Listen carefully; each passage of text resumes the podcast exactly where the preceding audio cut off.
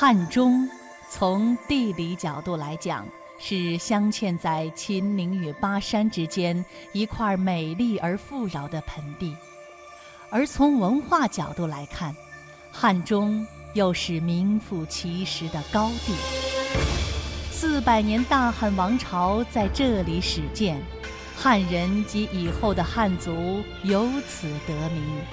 汉文化从这里开始蔓延世界，中原王朝凿空西域的脚步从这里迈出，世界文明的碰撞的马队在这里启程，改变世界文明历史的造纸术在这里诞生，世界从此以后有了更为方便简洁的记录，有了更为丰富多彩的。记忆。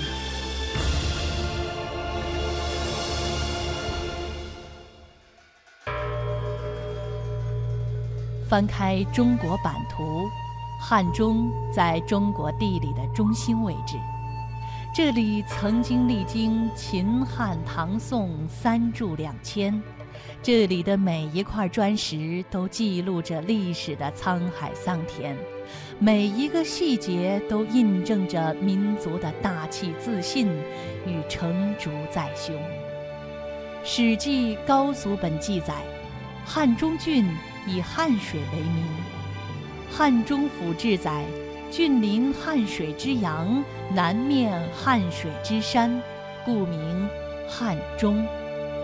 十载东周时期，秦厉公派左庶长修筑汉中郡所在的南郑城，这是中国建城历史最早的城市之一。陕西理工大学历史系教授梁忠孝：汉水上游汉中盆地是中华文明的重要的发祥地之一，在这个地方呢，我们发现有一百二十万年前的龙岗猿人遗址。还有啊，七千年前的西乡李家村遗址，六千年前的龙岗鸟烧文化遗址，这些遗址啊，说明在中国人类的第一页中华文明的童年时代，汉水上游汉中盆地就是我们的祖先发祥、耕耘、奋斗的热土。公元前二百零六年是汉中得以永垂史册的年度。开汉代四百年江山的汉王刘邦，越过秦岭古道，进入了富饶的汉中盆地。在那个决定历史走向的春天，叱咤风云的英雄们在汉中聚会。汉中博物馆讲解员。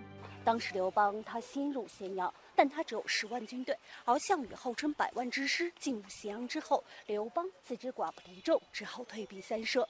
项羽因为兵强力过，就趁此机会封自己为西楚霸王，专门将刘邦由关中调离到汉中，封他为汉王。起初，刘邦的心情是比较愤懑的。萧何就及时的劝约道：“说汉中这个地方，他语曰天汉，其称甚美。意思呢是说天上的银河和地上的汉水相对应，是天意如此。愿大王望汉中。”他便在此养精蓄锐，屯兵四个月，拜韩信为大将军。如今，作为西汉三遗址之一的拜将坛，就矗立在汉中市中心。据司马迁《史记·淮阴侯列传》中记载，择良日斋戒，设坛场，聚礼。汉王刘邦拜韩信为大将的古坛场遗址，经过历代的维修，如今焕然一新。步入其中，依然可以想象两千两百多年前曾发生在这里、可以载入史册的一幕。也不禁让人想起了萧何月下追韩信的故事。话说秦朝被农民起义军推翻之后，中国大地上随即爆发了楚汉战争。刘邦和项羽两大势力为争夺政权而刀兵相见。在战争前期，刘邦处于劣势，几乎每天都有士兵逃走。有一天晚上。士兵来报告说，丞相萧何不见了。刘邦一听，急忙派人去找。直到第三天早晨，萧何才回来。刘邦又生气又高兴，便责问道：“怎么连你也逃走了？”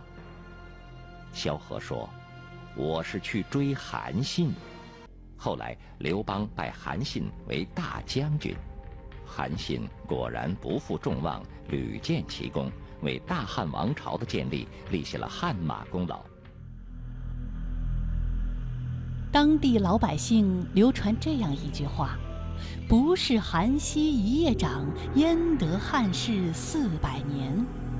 没有萧何月下追韩信，哪来汉王拜大将？汉王拜大将是刘邦集团从守转攻，由被动变为主动的重要转折点。因此，拜将坛既是汉王朝的发祥地，也是大汉四百年天下的根基所在。汉中博物馆讲解员。韩信呢不负众望，出了个计谋，明修栈道，暗度陈仓。当时刘邦他派水利部队，表面上是大张旗鼓的在修包斜道。关中的项羽得知这一消息之后呢，就派一名将军章邯镇守在谷口等他出去。刘邦却带着韩信和精锐部队，由后边这条迂回的道路出陈仓，抄袭章邯背后，灭了关中三秦王，最终入驻长安，定都咸阳。俗话说：“千军易得，一将难求。”当韩信拜为大将以后，经过了近五年的时间，终于打败了西楚霸王项羽，从军事上辅佐刘邦，统一了天下，建立了西汉王朝。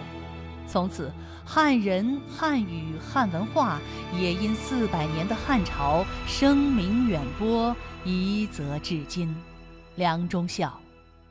韩信登上拜将台，它是一个标志性的事件，标志着刘邦重用贤才，广纳谏言，集中了集体的智慧，制定出一个明修栈道、暗度陈仓、击败项羽、统一天下的发展战略，把重用人才，把自家压力敢于争先，走出盆地，走向全国，这一种精神是从汉中起源的。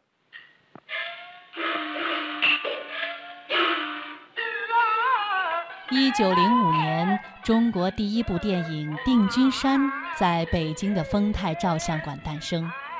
著名京剧老生表演艺术家谭鑫培在镜头前表演了自己最拿手的几个片段。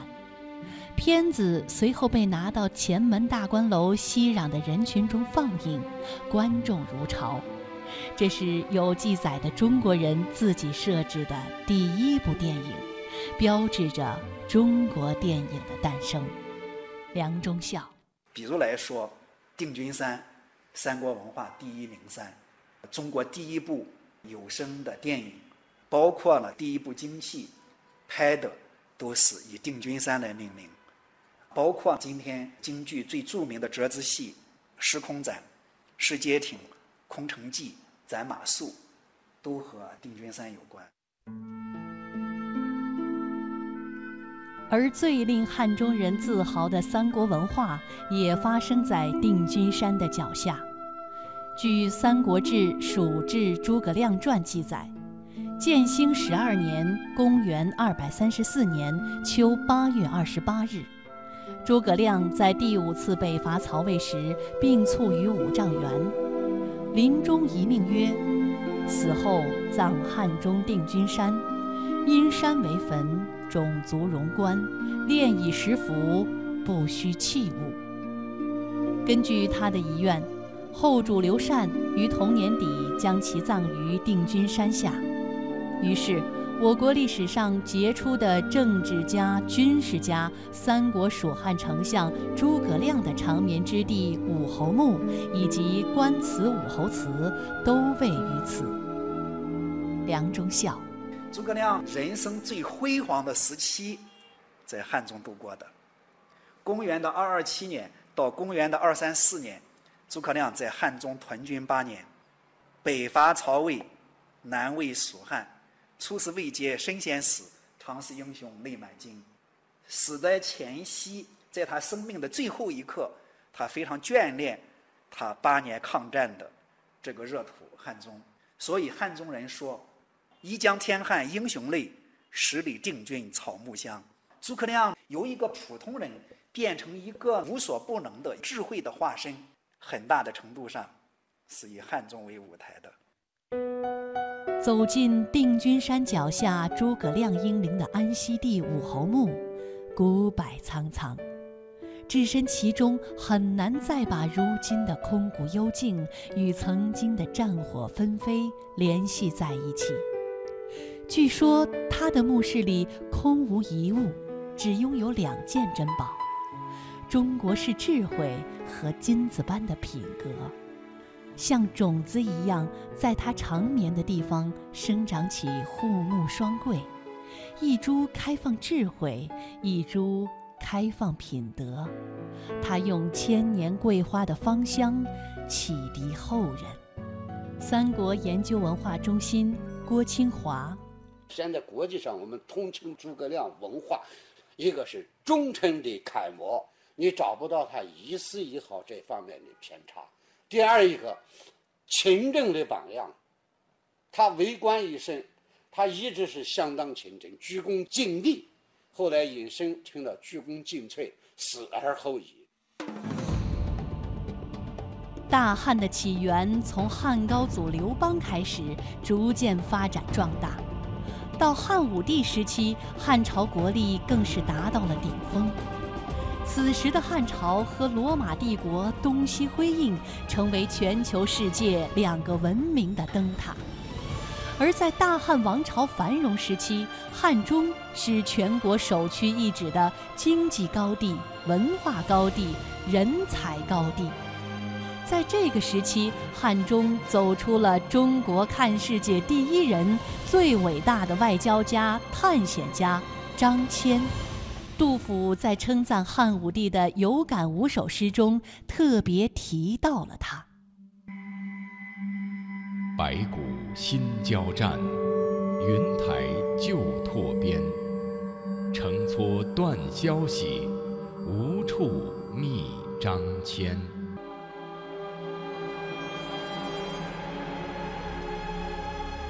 历史上，人们从《穆天子传》《山海经》等史书里所了解的西域，是一个遥远、神秘和荒凉的地方。而张骞一行却义无反顾地踏上这条充满凶险和挑战的漫漫西行之路。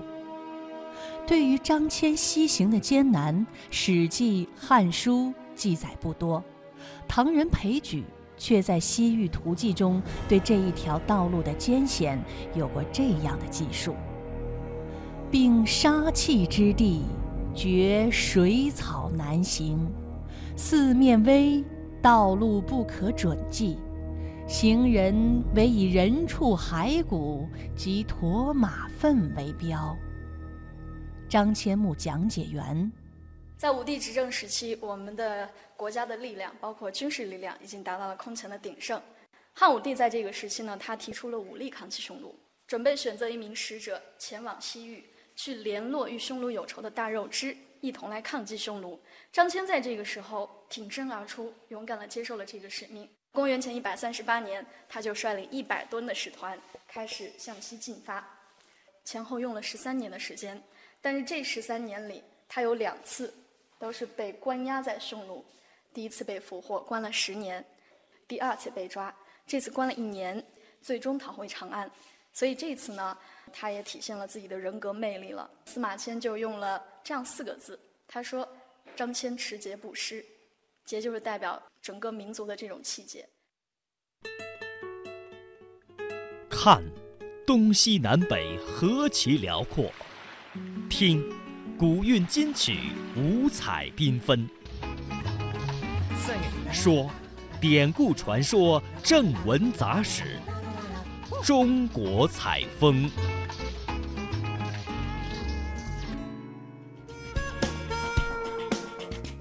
中国采风，我们今天一起来到湖北。湖北省云梦县有着皮影之乡的美誉。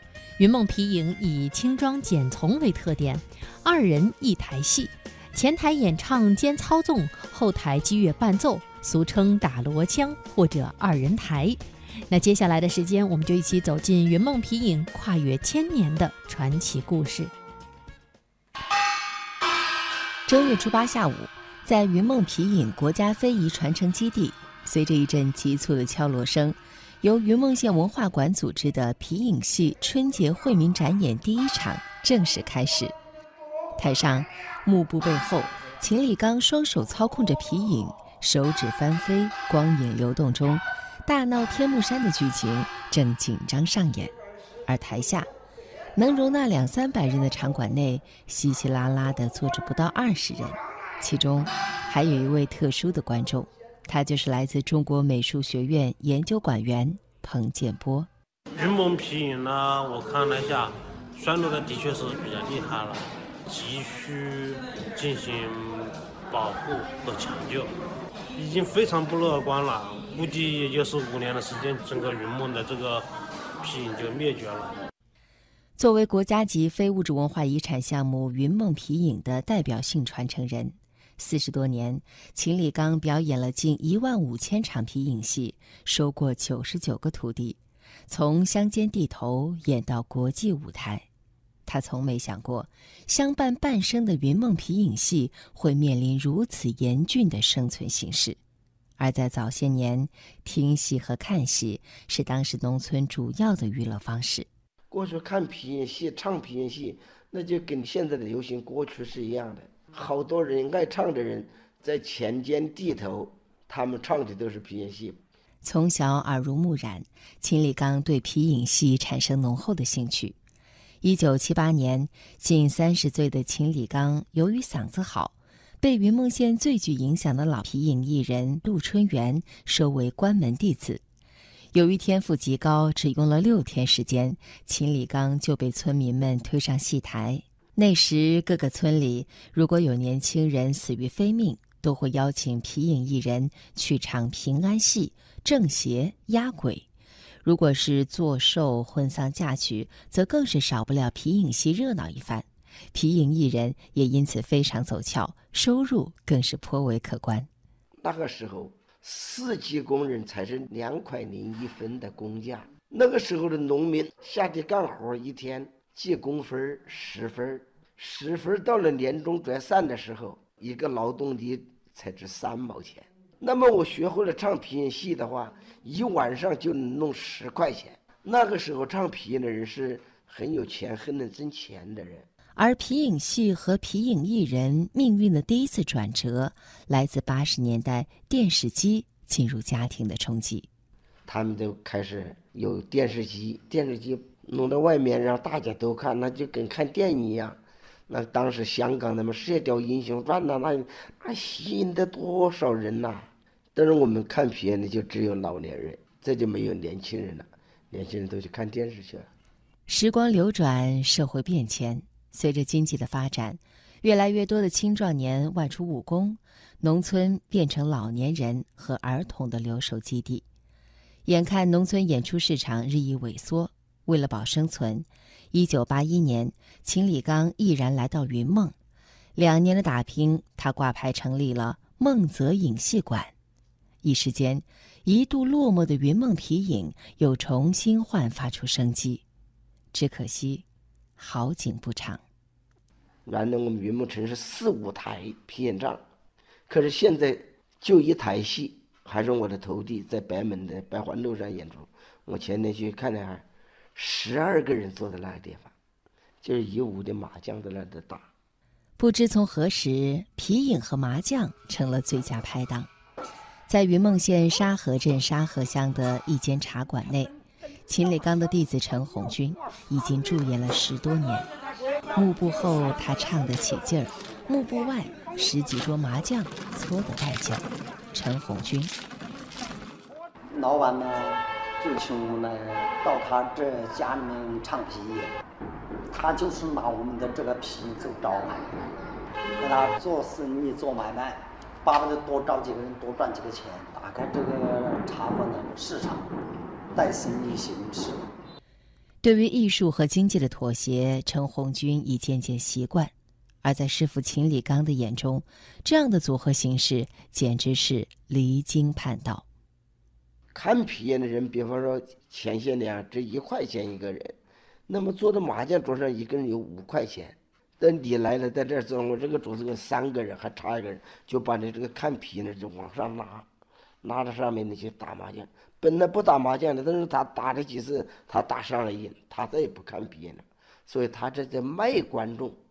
我们我在唱的时候，我是在培养观众。有着两千多年历史的皮影戏被称为百戏之祖，而如今生存的窘迫也让皮影艺人从人人向往变成无人问津。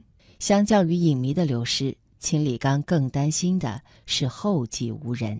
因为只要你演得好，观众是接不了的，就是皮影演唱的艺人接了。我想培养，没有人来学，没有人。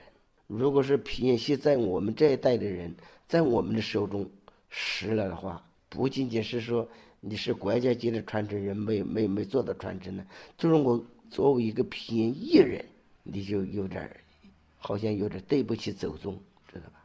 所以说，怎么样才能够把传承下去？我说呢，政府必须要落到实处，要让年轻人看到学皮影有希望。他们愿意来学，这样才能传承下去。二零一六年，孟泽影戏馆因故停演。如今，秦李刚更多的是在武汉光谷十五小学为孩子们讲授皮影专题课，定期举办免费的大学生培训班，接待来自全球各地的慕名到访者进行专场演出等，尽自己所能宣扬和传承皮影文化。